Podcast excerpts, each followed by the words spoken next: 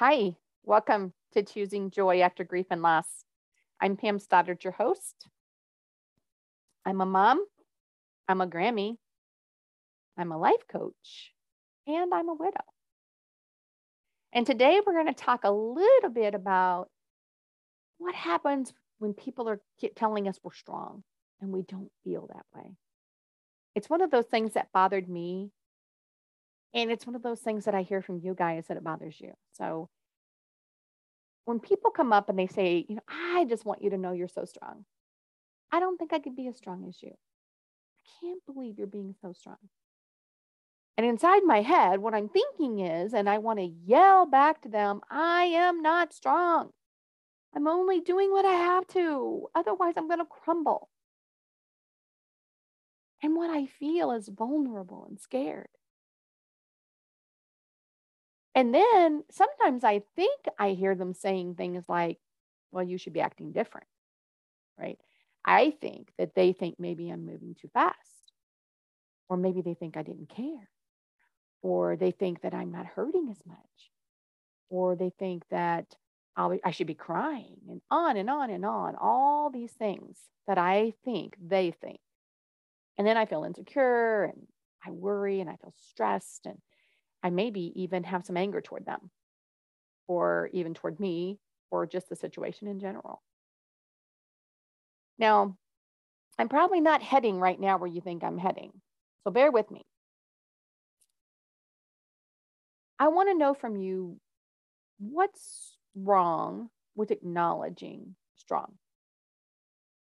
Like, what's your measuring stick for how strong you are? Is it when you don't cry anymore? Or is it when you can sleep at night? Or is it when you can go to events again? Or is it maybe when you laugh? When do you get to feel strong again without any judgment? And the next question is I want to know is can you feel vulnerable, scared, and or crumbling on the inside and still be strong? And then I want to ask you a question. And this one's probably going to take you a few minutes. So I want you to maybe pause the podcast while you do this. I want you to write down all the crappy things that you've had to do since you became a widow, since losing your husband. And that can include from the second one, right? From when you found out what you saw, when you were there, maybe you weren't there. So the judgments of not being there, trying to get there, and all those things, right? Watching it then planning services, a funeral, all the hard decisions you had to make and all the things that you did, telling your kids or telling their parents how hard and crappy that was, going to events without him since then. Just make a list of everything that's been hard and horrible since he passed.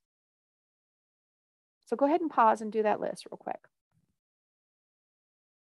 And now that you're back and you've got your list made, you know, those are all the crappy things that you had to do. Those are all the hard things you had to do. Those were dang hard.